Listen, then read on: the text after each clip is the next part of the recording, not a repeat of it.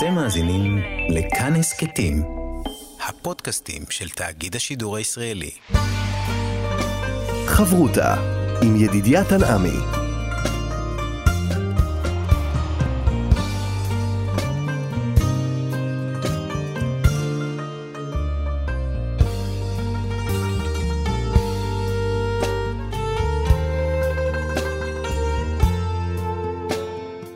שלום, כאן מורשת חברותא לימוד משותף עם רבנים ואנשי חינוך בנושא תנ"ך, הלכה ואמונה. היום אנחנו יודעים אמונה, יחד עם הרב מתניה ידיד, ראש מרכז ספרא לחינוך וזהות, וכאן ליד המיקרופון, ידידיה תנעמי, שלום לך, הרב מתניה ידיד. שלום. פרשת תצווה, שהיא גם השנה פרשת זכור.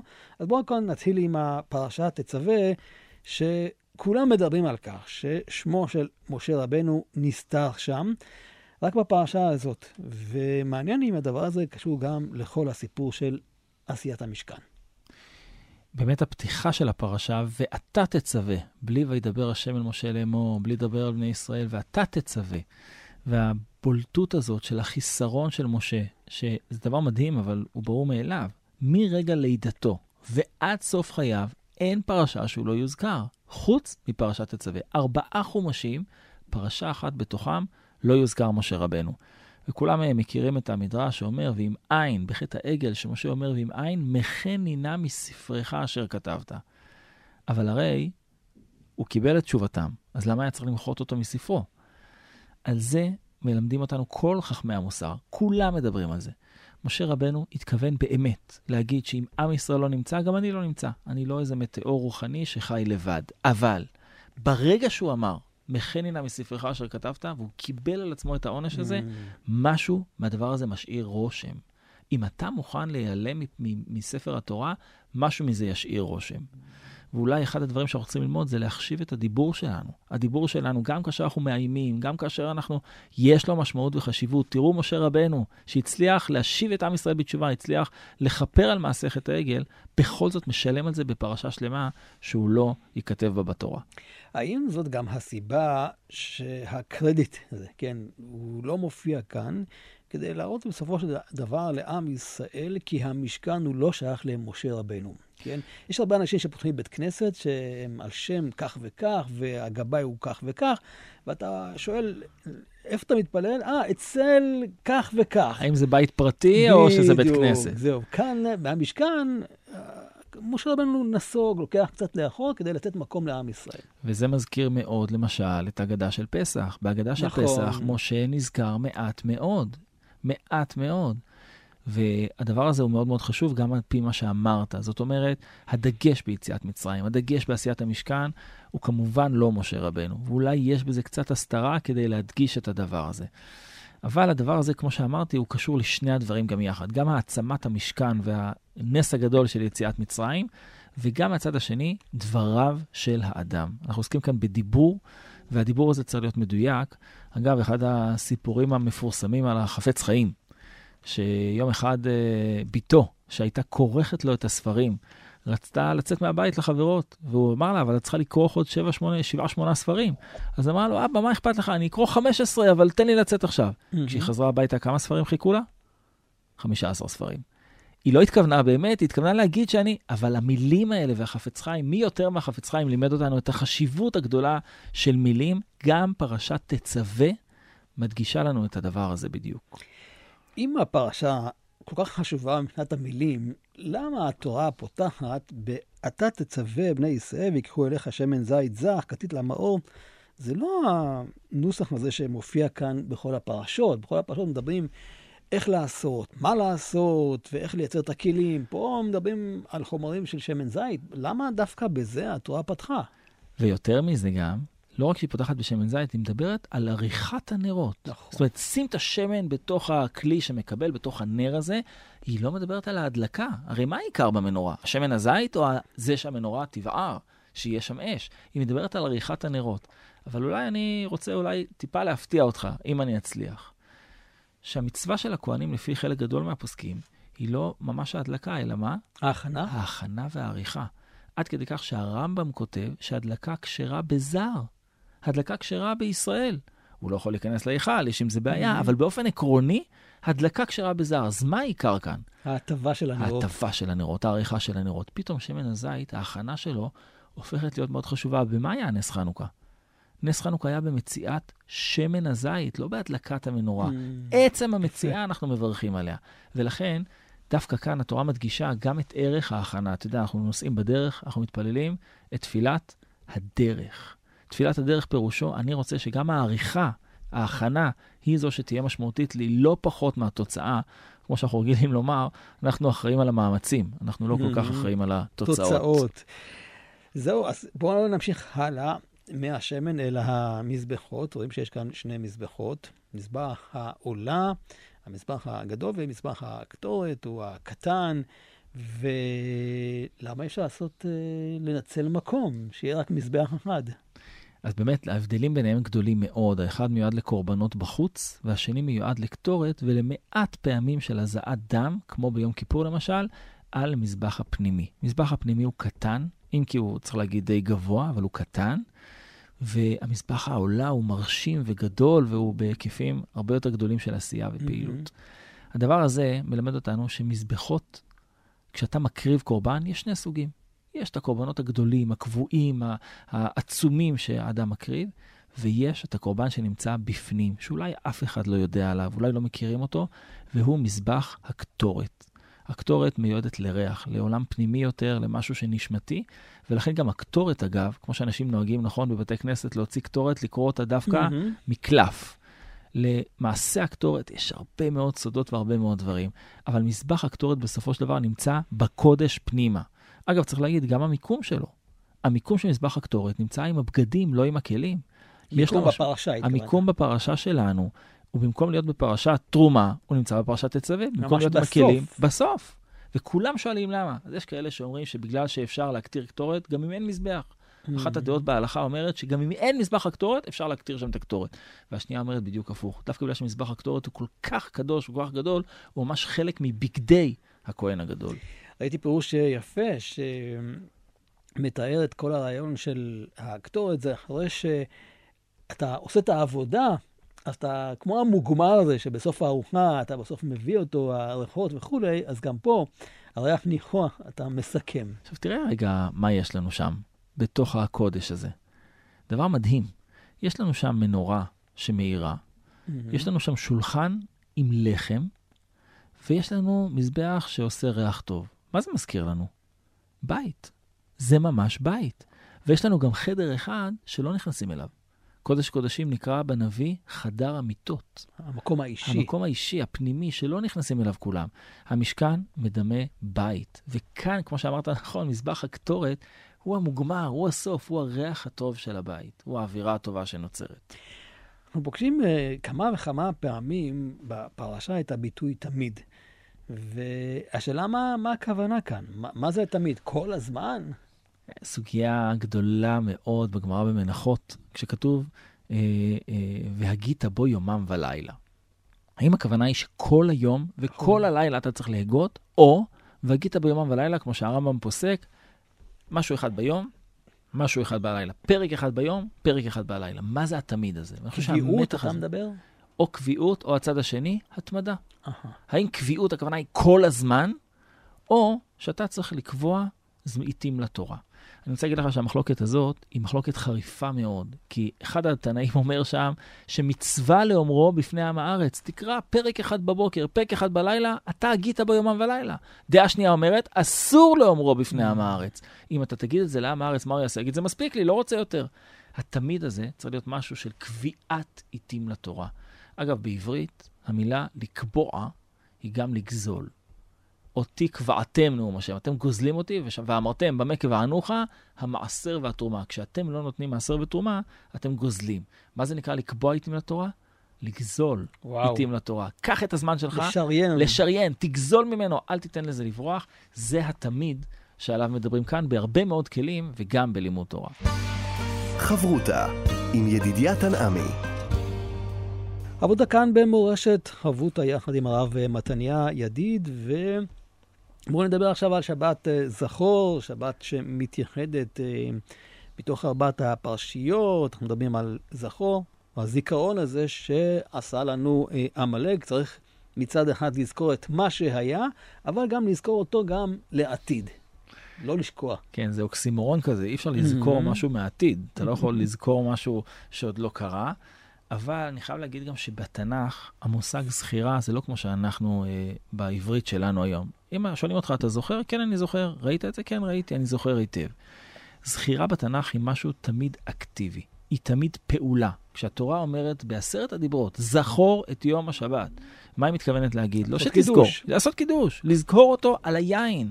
בסדר? זוכרהו על היין. יש מעשה שנובע מהזכירה הזאת. אני רוצה גם להגיד משהו בהקשר של ימי הזיכרון הלאומיים שלנו. כשאנחנו מדברים על יום הזיכרון לשואה, יום הזיכרון לחללי צה"ל, אנחנו צריכים להתכוון לזיכרון במובן של התנ"ך.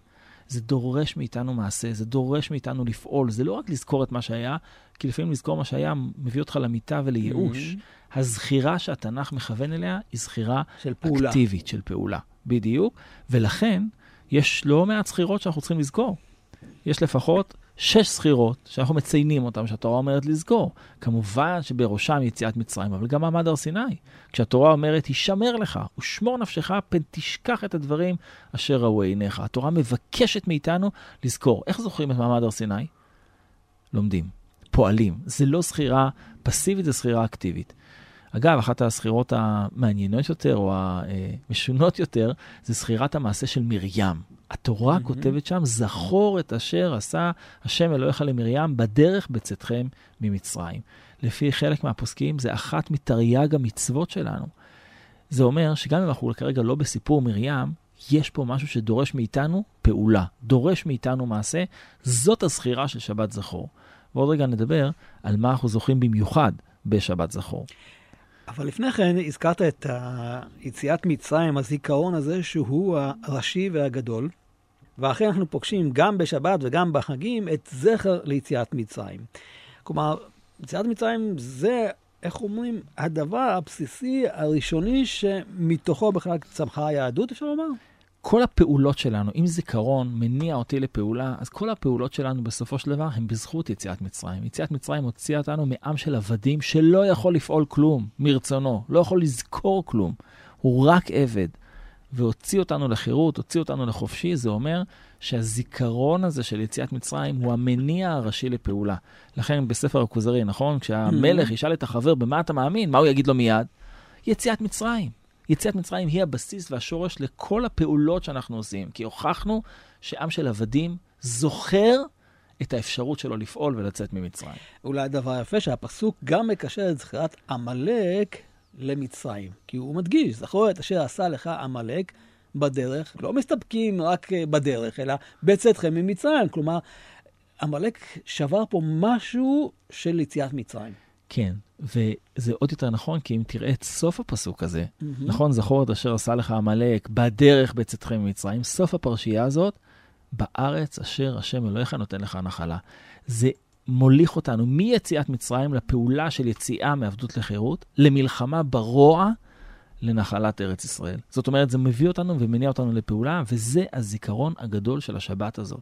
אנחנו רוצים להגיד, יש רוע בעולם, יש רוע קשה, ואנחנו לא מוכנים אליו. אנחנו ניאבק בו, נילחם בו, עד שנמגר אותו. אבל איך זוכרים את הרוע הזה בסופו של דבר? כי למחות את עמלק היום אנחנו לא יכולים. נכון, ובאמת נשאלת שאלה, למשל, מה אנחנו היום מכוונים על זכור את אשר עשה לך Mhm. עמלק? אז אני יכול לזכור את העבר, אבל מה אני, איך זה מניע אותי לפעולה? אגב, אותה שאלה נשאלה לגבי הברכה בתפילת 18. למינים ולמלשינים, אל תהי תקווה. להבדיל אלף אלפי הבדלות, מדובר על יהודים. נכון. אז, והיום אין לנו, ברוך השם, דבר כזה, מה אנחנו מכוונים? אז אני רוצה להגיד אמירה שהיא ברורה מאליה, אבל בכל זאת צריך להגיד אותה. ההבנה שאולי אנחנו לא יודעים לדייק מי זה עמלק, אבל האם יש רשעות בעולם? האם יש אכזריות? האם יש רוע? בוודאי שהיא קיימת. עברנו את השואה. עברנו את השואה רק בדור האחרון, ולכן אנחנו צריכים להתפלל ולזכור בפעולה שכל רוע שמרים את הראש, עלינו מוטלת החובה להוריד אותו. כמובן, בדרכים הראויות וה, והמוסריות שאפשר לעשות את זה, אבל השאיפה של מיגור הרוע לא נעלמה, וזה שבת זכור, שבת שאנחנו מקדישים לאותו רוע שהמן הביא לעולם, עדיין קיים באיזשהו מקום גם בנו. בואו ננסה רק להבין את הרעיון הזה בכלל של מצוות הזיכרון, כי מוצאים אותה בהרבה הרבה מקומות, הנה השש זכירות, והנה גם דברים שאנחנו עושים בזיכרון למקדש, אה, בחתונות, בכל מקום. יש משהו בזיכרון שהוא אה, שומר על הלאומיות של עם ישראל? אז הייתי אומר שיש שני סוגי זיכרון, והזכרת את המקדש, כי באמת דווקא בהקשר של חורבן המקדש יש לנו שני סוגי זיכרון, מי שהעיר על זה, רבים העירו, אבל הרב סולובייצ'יק בשיעורים mm-hmm. לזכר רב אמרי, אז uh, כתב על זה, שיש שני סוגי זיכרון. יש זכר לחורבן, אבל יש גם זכר למקדש. זה שני סוגי זיכרון שונים לחלוטין. יש זיכרון שאתה זוכר את הכאב, את הצער, את החורבן, ואז אתה שובר צלחת, אתה אה. שובר כוס, אתה שם איזה עמל, עמה בבית שלך, אבל יש גם זכר למקדש. כשאתה זוכר בן אדם אהוב, אתה כואב לך שהוא לא איתך. אבל מה אתה זוכר ממנו? את הרגעים היפים, את הרגעים הטובים. אני רוצה את שני סוגי הסחירות האלה מהקדוש ברוך הוא. יש גם זכר לחורבן. תדע לך, דברים יכולים גם להיחרב. אבל המקדש בעצמו היא כמיהה, היא שאיפה למשהו גדול, למשהו יפה. אלה שני סוגי סחירות, והתורה מדברת על שניהם. זכור, אל תשכח, היא מדברת גם על יציאת מצרים המפוארת, אבל גם את עמלק. יום הזיכרון. אם אני אומר לך מה זה יום הזיכרון ועושה משאל עם, מיד אנשים יגיעו, היום שנמצא לפני יום העצמאות. אבל יום הזיכרון זה יום ראש שנה. נכון, התורה קוראת לו יום הזיכרון, ותראה איזה מניע לפעולה זה. כמה תשובה אנחנו עושים, איזה תפילה, איזה תקיעת שופר. זאת אומרת, אני יודע שיום הזיכרון הזה הוא יום זיכרון אקטיבי מאוד, הוא יום שיש בו פעולה. ואם אנחנו רוצים לזכור את האהובים שלנו, זה אמור להניע פעולה. אגב, חלק מסבירים ככה את הקדיש שאומרים על הנפטר. כי הקדיש שאומרים על הנפטר הוא לא רק איזושהי השלמה, היא גם רצון להשלים חיסרון. אה. ברגע שהאדם הנפלא הזה הלך לעולמו, הוא עשה כל כך הרבה דברים טובים, מי יעשה את זה? אנחנו מבקשים להגדיל ולקדש ולהרבות את שם השם בעולם. אז זה מניע אותי לפעולה, למה שהוא עשה, שעכשיו מוטל עליי להשלים אותו. כלומר, זיכרון זה לא כמו שאני אגיד עכשיו, יש לי מבחן, אז אני משנן, לומד את החומר כדי לזכור. קח את משחק הזיכרון של הילדים, mm-hmm. שאנחנו צריכים לזכור איפה היה הקלף השני. אגב, אני חושב שזה הרבה יותר קרוב לזיכרון התנ"כי מאשר ללזכור סתם, כי זה מניע אותי, רגע, אני צריך עכשיו לחשב, אה. לזכור, לפעול, לעשות. זה לא רק לשבת ושואלים אותך אם אתה זוכר, אני פועל. ואני חושב שהשינוי שה, מגמה הזה בין לזכור, אגב, תשעה באב, גם במדינת ישראל של היום, בשנים האחרונות, הפך להיות יותר ויותר יום זיכרון פעיל, יום זיכרון של דיבור, של תיקון, של הקשבה.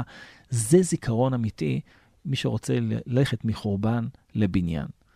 ואני רוצה לתת דוגמה דווקא מהגמרא, אחד מהסיפורים האהובים עליי בתלמוד, זה הסיפור על ברוריה שנכנסת אה, לבית המדרש, ורואה פתאום תלמיד שגורס בלחישה.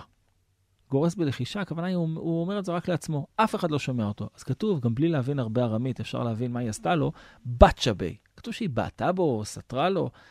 היא אמרה לו, אתה חושב שאתה יכול ללמוד ככה? אתה צריך לדבר את זה. זיכרון זה דבר פעיל, אם אתה לא מדבר אותו, אתה מפספס אותו. ולכן היא אומרת לו, צריך שתהיה ערוכה בכל ושמורה. תערוך אותך בכל רמ"ח איבריך. תלמד, אם אתה רוצה לזכור, תלמד בקול. תנוע, תזוז. חברותה עם ידידיה תנעמי. חברותה כאן במורשת, חברותה באמונה, מבט אל פרשיות השבוע שמלמדות אותנו על ימינו.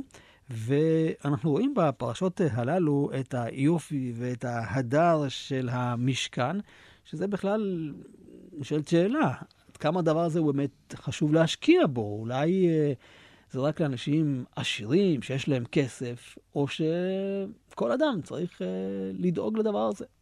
קודם כל צריך להגיד שבאמת הגמרא אומרת על המקדש, במקום עשירות אין עניות. המקדש היה מקום עשיר, כהן שהתלכלך לו הבגד בעבודת המקדש, לא היה מכבס, לא הייתה כביסה במקדש, הוא היה מחליף לחדש. תארו לכם מה זה הארון שלכם, כל פעם. שמתלכלך קצת החולצה, אתה לוקח חולצה חדשה לגמרי. אז ברור שהמשכן והמקדש הם מקורות מיוחדים. אבל כשאני מתבונן על היחס לאושר, ליופי, לכוח, לגבורה, בדברי חז"ל, אני מגלה הרבה מאוד יחס חיובי גם לאדם הפשוט. הגמרא אומרת שתלמיד חכם, שיש רבב על בגדו, רבב זה כתם שומן. אם יש לו כתם שומן קטן על הבגד שלו, היא אומרת חייב מיתה. כותב לו את הדברים קשים ביותר, כי אתה מייצג משהו. אם העולם, אם אתה לומד במקום שהוא אה, ריח לא נעים, אסור ללמוד במקום כזה, אסור להתפלל במקום כזה. תגיד לעצמך, מה זה משנה, אני והעולם הפנימי שלי? לא. הגמרא מייחסת חשיבות גדולה במסכת שקלים, במסכתות רבות נוספות, לצד החיצוני. למשל, הגמרא מתעסקת, דבר מעניין, איך היו מנקים את בית המקדש.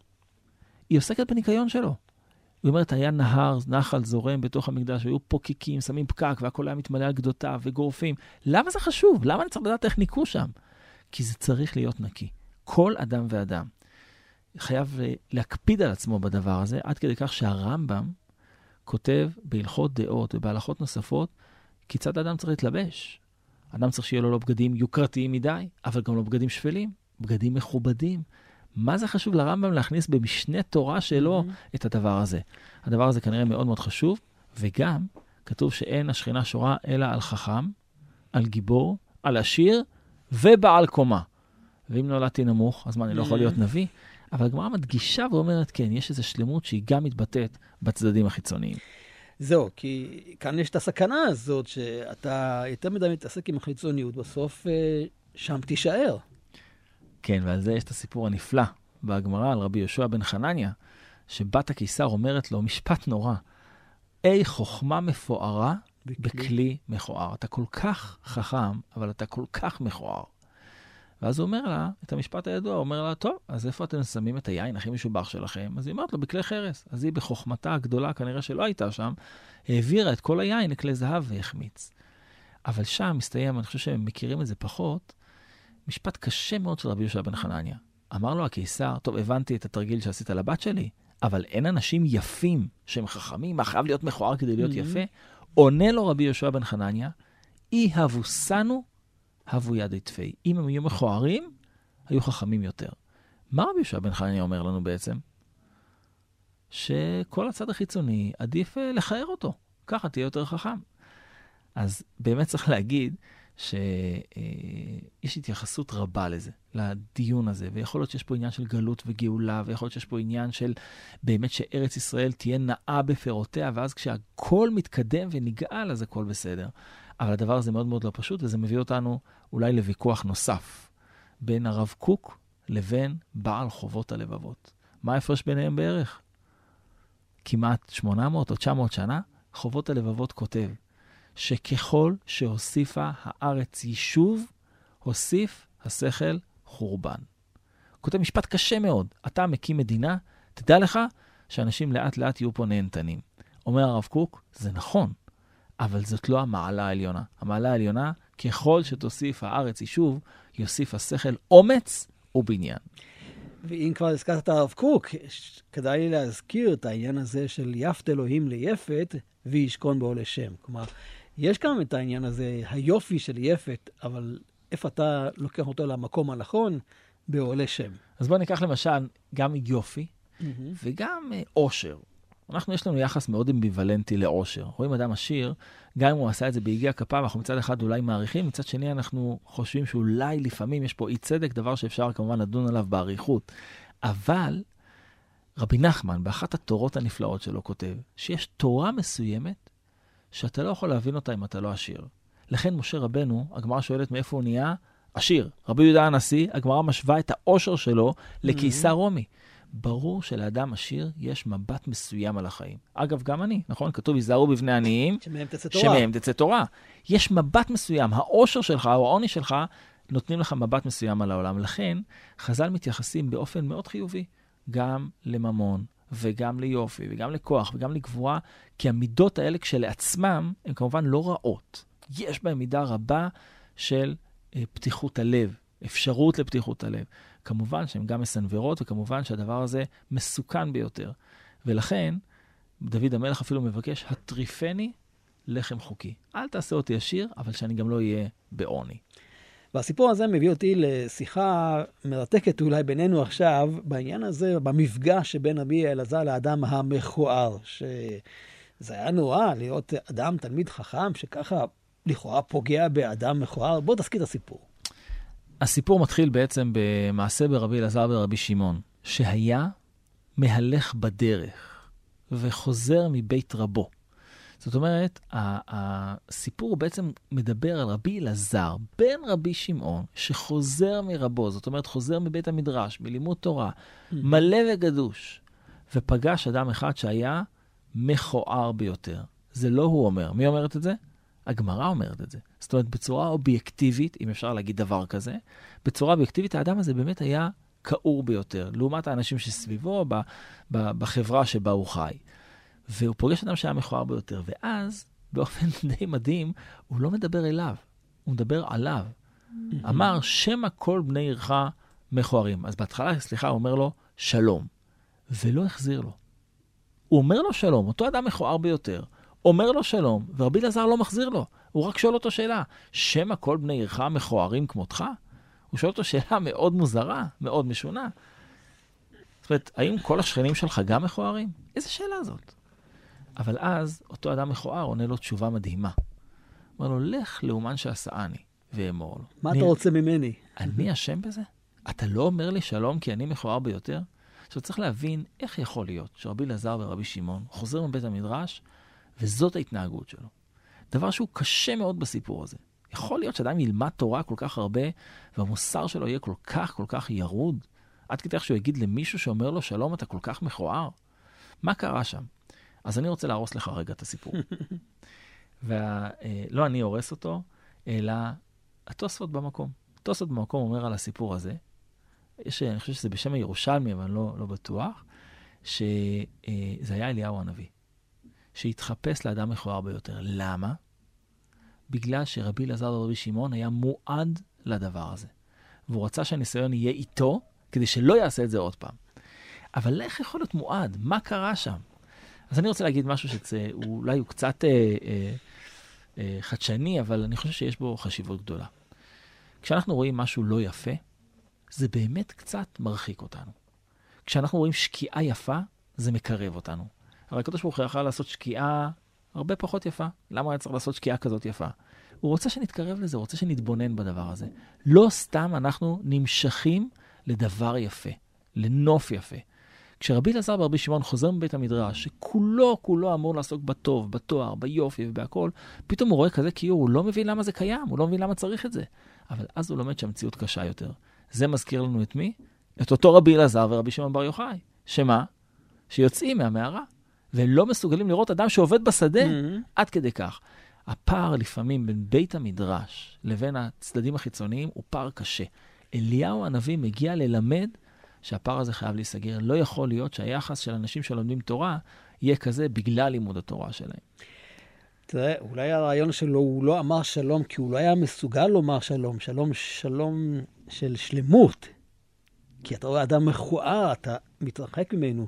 ואז אליהו הנביא, זה שמשיב לב אבות על בנים, זה שרואה את השלמות של הכל, את היופי הפנימי יותר, הוא הוא מסוגל ש... לעשות את הדבר הזה, ולכן זה מסוכן מאוד. לכן אנחנו צריכים כמובן לקבל כל אדם בסבר פנים יפות. מי לנו, נגיד שהוא מכוער או יפה, זה בכלל לא שייך. Mm-hmm. אבל האם בלב שלנו, בכנות, נגיד שלפעמים עולות לנו מחשבות כאלה, אני חושב שבכנות צריך להגיד שכן.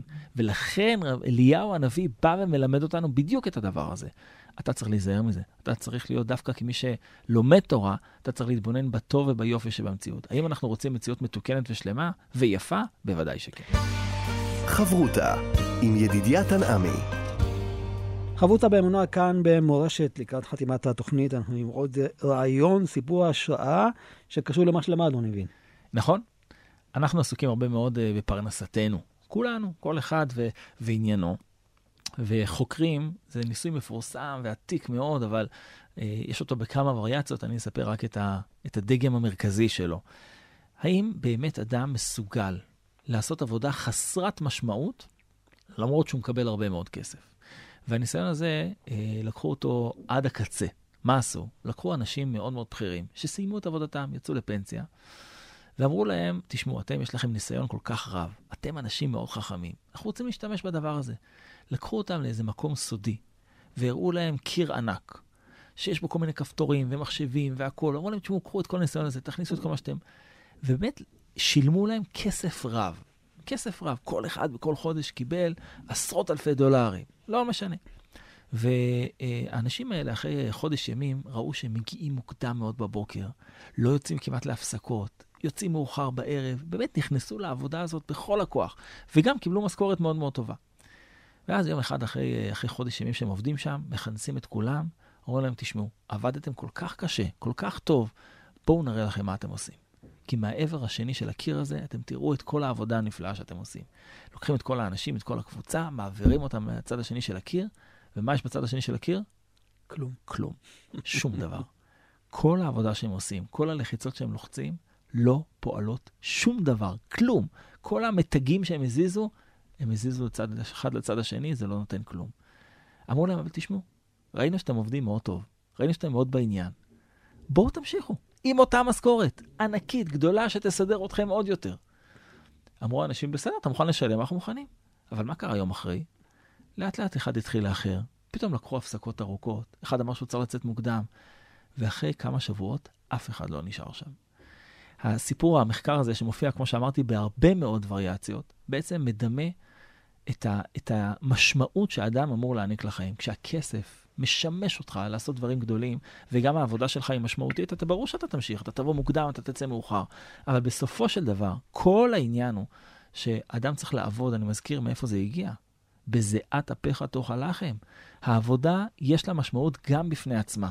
אבל כשהעבודה יש בה מן המשמעות, אני חייב להגיד שהיום אה, יש ממש יועצים אה, תעסוקתיים, שמה התפקיד שלהם? התפקיד שלהם למצוא מה אתה יכול לעשות הכי טוב. ושמעתי מאחת החוקרות שחוקרות את התחום הזה, שהיא אומרת שאדם נשאר בעבודה שלו גם בשכר יחסית נמוך, כשהוא מרגיש שצריכים אותו, שבלעדיו הכל פה ייפול. ולכן אתה מוצא אנשים שעושים מסירות נפש בעמותות, בעבודות של חסד, בעבודות, מקבלים שכר מועט, אבל מרגישים מלא משמעות. ולהפך, אנשים שיש להם עבודה אולי מאוד מכניסה, אבל המשמעות שבה אולי היא קטנה. זה הפירוש של יגעת ומצאת תאמין, כלומר, בזיעת אפיך היגיעה, אבל זה לא מספיק, כי אתה צריך גם את המצאת. זה יפה מאוד, ממילא אתה גם מאמין. זאת נכון. אומרת, היגיעה, והפסוק המפורסם שאומר, אדם לעמל יולד. כמו שהגמרא אומרת, כולי גופי טרופטה קינינו. כל הגופים מתאמצים. השאלה על מה אתה מתאמץ. Mm. ולכן היום יש מגמה, ואני חושב שהיא מגמה נפלאה, שאדם מחפש מקום עבודה שהוא גם חלק מההשראה שלו. אם אדם יכול לעבוד במקום עבודה שהוא גם חלק מהיצירתיות שלו, זה דבר נפלא. אבל בסופו של דבר, כולנו עמלים. והשאלה אם בתוך העמל הזה אנחנו מצליחים להכניס גם משמעות. יכול להיות אדם שהוא הוא, הוא קופאי באיזה מקום, אבל העזרה והחיוך שהוא נותן לאנשים, אנשים באים דווקא אליו. זה יכול להיות ספר, זה יכול להיות נהג אוטובוס, וזה יכול להיות כמובן גם איש הייטק או איש משפטים, זה לא משנה. אבל המשמעות של העבודה היא זו שנותנת לך אותה, וכמובן, לא רק השכר והתנאים. כשאתה מדבר על המשמעות, אה, הרי המשמעות זה בעצם מה אני שומע מתוך הדברים, כן? זה מזכיר לי את הסיפור של וישמע יתרו, שמע אהובה. מה שמועה שמע אהובה. כן, לעומת זה, דיברנו קודם על עמלק. כן? גם הוא שמע, גם כמו הוא כל העמים. גם הוא שמע. גם הוא בא. נכון מאוד. אבל כל אחד שומע משהו אחר, נכון? זה המשמעות האחרת. זה המשמעות, משמעות. ואני חושב שהמילה משמעות היא מילה מודרנית, היא לא מופיעה mm-hmm. בתנ"ך. אבל אני חושב שבאמת המילה שמיעה והקשבה הפנימית, מה אני שומע כאן, גם במציאות, אבל גם בתוכי, אני חושב שזה מחזיר אותנו היטב גם לחודש שבו אנחנו נמצאים, חודש אדר, וגם לפרשת השבוע. כשאתה בונה משכן, כשאתה בונה מקום של קודש, כשאתה נכנס לחודש שבו יש שמחה, אבל שמחה גם מהולה. אנחנו צמים רגע אחד לפני השמחה הגדולה הזאת. המשמעות היא להקשיב. להקשיב לדבר שמתחולל סביבך, ולהקשיב למה שמתחולל בתוכך. אלה הדברים החשובים. הרב קוק, אגב, כתב שהקולות שנשמעים מבפנים, הם גדולים לאין ארוך מהקולות ששומעים בחוץ. ואדם שמתרגל להקשיב לדבר הזה, הוא בהחלט חי חיים פנימיים יותר. אולי בהקשר הזה כדאי להזכיר את אה, ויקטור פרנקל, כן, אדם הרוחני המיוחד הזה, שדיבר על כך שגם במקומות הכי קשים, האדם מחפש משמעות.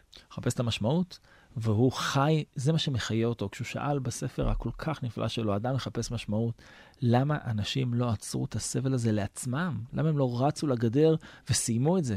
והוא אמר שזו השאלה שהטרידה אותו מאוד, ואז הוא גילה, יש משמעות, והמשמעות הזאת מצליחה לתת חיים. ולעמוד בסבל קשה ביותר, העיקר שהמשמעות הזאת תבוא לידי ביטוי. ואם אנחנו לוקחים את כל הרעיון הזה, והמשמעות של מה שאנחנו זוכרים מעמלק, אבל שוב, לא נשארים בזיכרון, במשמעות הלא טובה, אלא מחפשים את המשמעות הטובה. זאת אומרת, זה מניע אותנו לפעולה. או. ואני אומר שוב, אם אדם קשוב לקולות הפנימיים שלו, ואמרנו כבר שהרב קוק הוא גדול המאמינים באינטואיציה.